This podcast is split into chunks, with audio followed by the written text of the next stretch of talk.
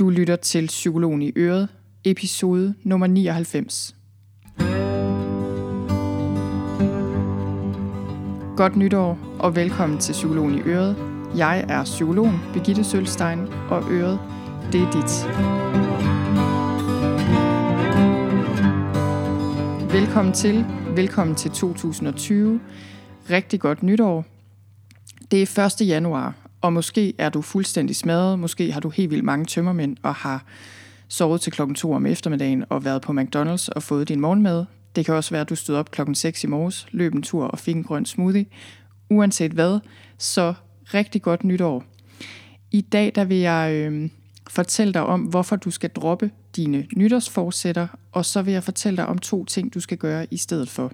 Og grunden til, at jeg gerne vil sige noget om det her i dag, det er, at jeg har lært en del om det her med nytårsforsætter. Jeg øh, har erfaring med det på egen krop, fordi jeg har været stor tilhænger af nytårsforsætter. Og jeg synes, jeg har lært noget omkring det, som jeg gerne vil dele ud her. Som forhåbentlig kan hjælpe dig med at komme rigtig godt i gang med 2020. Det er jo ikke bare et nyt år, men et helt nyt årti faktisk. Og øh, jeg gjorde det inden årtiet sluttede, at jeg lavede sådan en øh, et form for review af året, øh, eller slutter ikke bare af året, men af hele årtiet. Det er jo ikke bare et nyt år, men et helt nyt årti, vi tager hul på, så der er rigtig god grund til at gøre sig umage. Og jeg, som sagt, i en del år nu, der har jeg øh, haft nytårsforsætter, og der har altid været rigtig mange ting, jeg gerne ville i det nye år. Og det kan være, hvis du ligner mig, og også er sådan lidt en uh, type A personality, altså typen, der sådan godt kan lide at sætte sig mål og gøre ting, så, så har du måske også haft mange nytårsforsætter. Så der har været nogle år, hvor jeg har haft de her ganske almindelige nytårsforsætter, tror jeg, nogle af dem har været, jeg skulle tabe mig de her 5-10 kilo, som jeg havde taget på, efter jeg havde fået børn. Jeg skulle i bedre form. Øh, jeg skulle meditere noget mere, jeg skulle det ene, jeg skulle det andet. Jeg skulle øh, blive bedre til at spille guitar også. Og øh, jamen, det jeg har gjort her de senere år, det er... Øh, en ting er, at jeg har haft sådan et brevskrivningsritual med øh, min mand og en af mine veninder, hvor vi ligesom skrev et brev til os selv, som, øh, som var dateret et år frem i tiden, og så skrev man, kære Begitte, og så listede man alt det, der var sket. Så det gjorde vi en del år faktisk, og det var altid sjovt så at åbne de her breve året efter og læse dem højt, og, øh, og se, hvad der så var sket. Så øh, jeg synes, mange af mine ønsker, nytårsfortsætter, er blevet indfriet, men der er også mange af dem, der ikke er. For eksempel det her med at tabe sig 10 kilo, øh, er noget, der i en hel del år ikke rigtig skete så meget med. Nu ser det så anderledes ud. Det har jeg sagt lidt om. Det sagde jeg allerede lidt om inden jul, og det kommer jeg til at lave en podcast episode om på et tidspunkt. Men så det var det ene, jeg gjorde i nogle år, det her brevskrivningsritual, og det synes jeg var rigtig dejligt. Men så skete der noget på et tidspunkt øh, for nogle år siden, hvor jeg af en eller anden grund blev lidt mere målrettet, og jeg tror egentlig, at det der skete var, at jeg blev selvstændig, og der blev sådan flere og flere ting, også rent arbejdsmæssigt, jeg gerne ville nå og havde brug for at sætte mig nogle mål. Så, så begyndte jeg sådan lidt mere at bruge noget tid på at lave den her liste øh, på forskellige områder af mit liv over, hvad jeg gerne ville opnå mål, jeg satte mig for det nye år, og øh, brugte en del tid på at sige, okay, hvad er det første skridt, jeg kan tage, og så videre. Både hvad angår øh, jamen, mit helbred, sundhed, men også arbejde, relationer og så videre. Så det endte med, at jeg havde sådan den her meget lange liste, eller den her store oversigt over ting og sager, jeg gerne ville opnå i det kommende år. Og det kan man sige meget godt om. Jeg nåede meget af det, især det arbejdsmæssige. Så, så det, det fungerede egentlig meget fint for mig at være målrettet på den måde.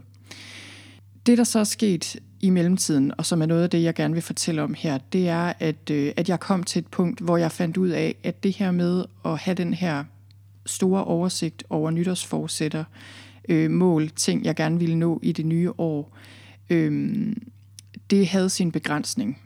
Og det havde det, fordi jeg, øh, jeg ikke rigtig kom videre med noget af det aller, aller vigtigste. Og jeg tror, at det, der nogle gange sker, når vi har mange mål, det er, at vi kaster os over de nemmeste først.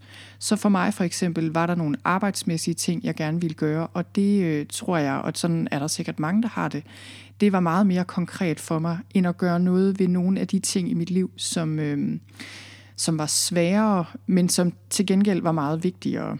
Så for nu et par år siden, øh, måske er det tre år siden, men i hvert fald, så var jeg i en situation, hvor jeg igen havde lavet den her liste, fine forgrummede oversigt over, hvad jeg gerne ville. Og det, der så skete, da jeg sad med den her liste, øh, eller den hang på min opslagstavle i mit kontor, kan jeg huske, det var, at jeg sad i januar, og jeg kan huske, at jeg kiggede på den her liste og på alle de her mål, og jeg tænkte bare, det her, det giver ingen mening.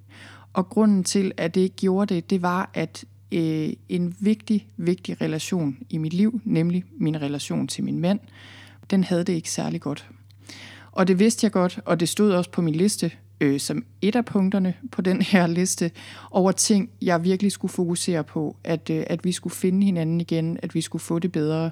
Det, der var sket i vores ægteskab, det tror jeg sker i mange langvarige forhold, det var, at over tid var der de her negative mønstre, der havde snedet sig ind og nu fyldte rigtig meget. Øh, det tror jeg er svært at undgå faktisk for alle, men en af årsagerne til, at det i hvert fald også var sket big time for os, det var, at vi har haft et barn, der har været meget sygt, og vi har været presset på forskellige måder. Og øh, vi var bare endt et sted, hvor vores forhold ikke havde det særlig godt, for at sige det mildt.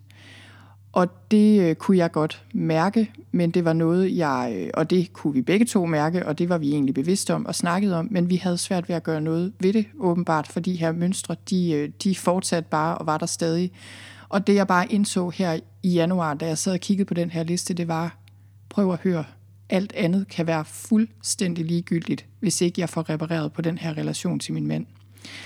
Så det jeg gjorde, det var, at jeg simpelthen tog den her liste, rev den i stumper og stykker, og så skrev jeg på et stykke papir, at det eneste, jeg gerne ville i år, det var, at vi kunne finde hinanden igen. Og, øhm, og, og jeg var helt død på knæ, fordi selvfølgelig, hvis det havde været nemt, så havde vi jo allerede gjort det. Og, øh, og jeg bad simpelthen om hjælp til det her og sagde, jeg har brug for hjælp. Vi har brug for at finde hinanden igen.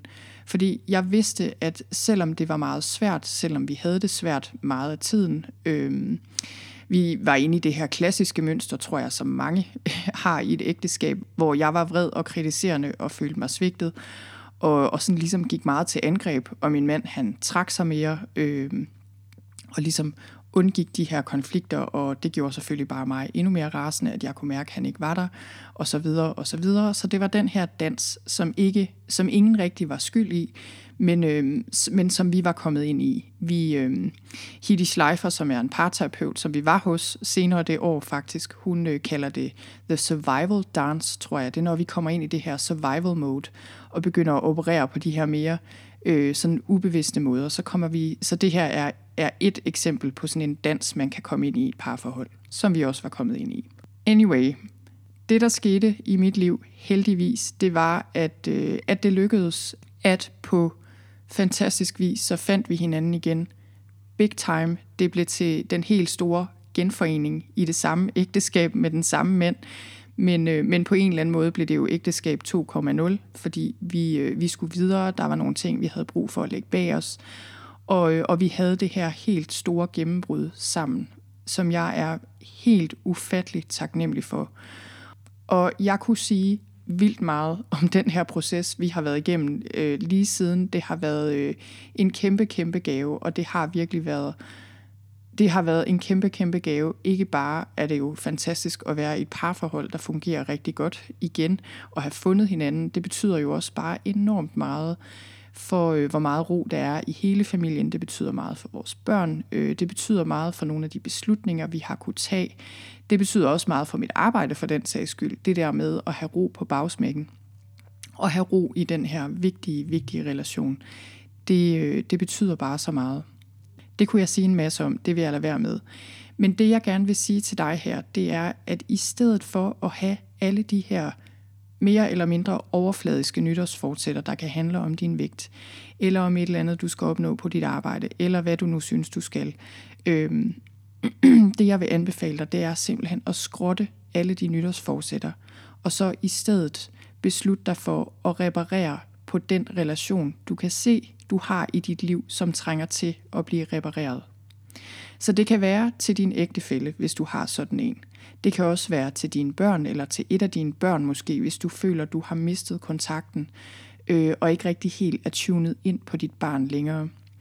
Det kan være til en søsken, det kan være til en forældre, øh, det kan være en eller anden familierelation, det kan være til en veninde, øh, en eller anden vigtig relation i dit liv. Og sidst, men ikke mindst, så kan det være øh, din relation til dig selv, der skal repareres.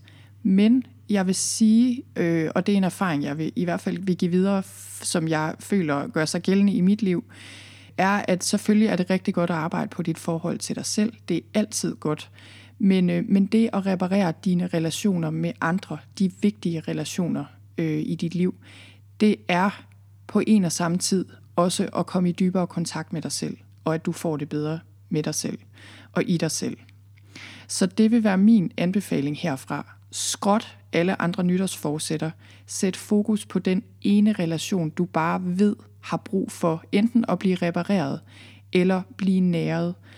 Og, øh, og jeg ved godt, det er svært det her. Jeg tænker, når man har det svært i en relation, hvis der har været en stor konflikt, eller man har mistet forbindelsen, eller hvad det er, at øh, for det første er man håbløs omkring det, fordi igen, hvis det var nemt, så ville man jo bare have gjort det allerede. Men, øh, men man kan også have en enorm modvilje mod det. Mm, jeg havde det selv sådan på det tidspunkt, selvfølgelig i mit ægteskab, at jeg, jeg orkede det på en måde ikke. Jeg havde meget svært ved at se, hvordan. Og, øh, og, og det var nogle gange svært at tro på, at det kunne blive bedre, når man nu havde løbet panden mod en mur så mange gange. Så den her håbløshed og også den her modvilje, fordi hvis det nu er nogen, du, øh, du er meget vred på for eksempel, så kan, der, så kan du jo have det sådan, at du bare ikke har lyst. Men, øh, men jeg tror, at, at hvis vi lige finder noget rum og noget ro til at mærke efter og, og tænke os om, så ved du godt, hvis der er relationer i dit liv, øhm, som virkelig, virkelig har brug for noget fokus, som du har brug for at reparere på, også selvom du måske er meget vred på vedkommende. Og jeg vil også sige, at det her, øh, det er jo ikke ens betydende med, at du nødvendigvis skal genforenes med nogen. Det kan jo være nogen, der har gjort dig fortræd på en måde, så du ikke har lyst til at se dem igen. Det kan også være folk, der er døde, som du ikke kan se igen, men derfor kan du godt hele relationen. Altså, der kan jo være mange ting, der gør sig gældende. Men, øh, men når jeg taler om at reparere på noget, så øh, er det jo som udgangspunkt selvfølgelig ideelt, hvis man kan genforenes i det virkelige liv.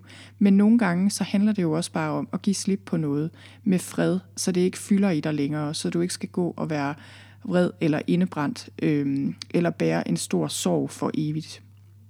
Så jeg håber, at du kan bruge det her input til noget.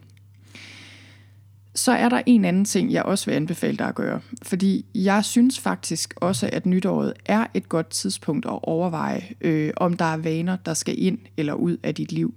Jeg øh, ved godt, at nogen siger, jamen det her med nytårsforsætter, det er en dårlig idé, fordi de holder alligevel kun fem dage, og så, øh, så kan man slå sig selv oven i hovedet med det, at man ikke formåede at overholde dem alligevel.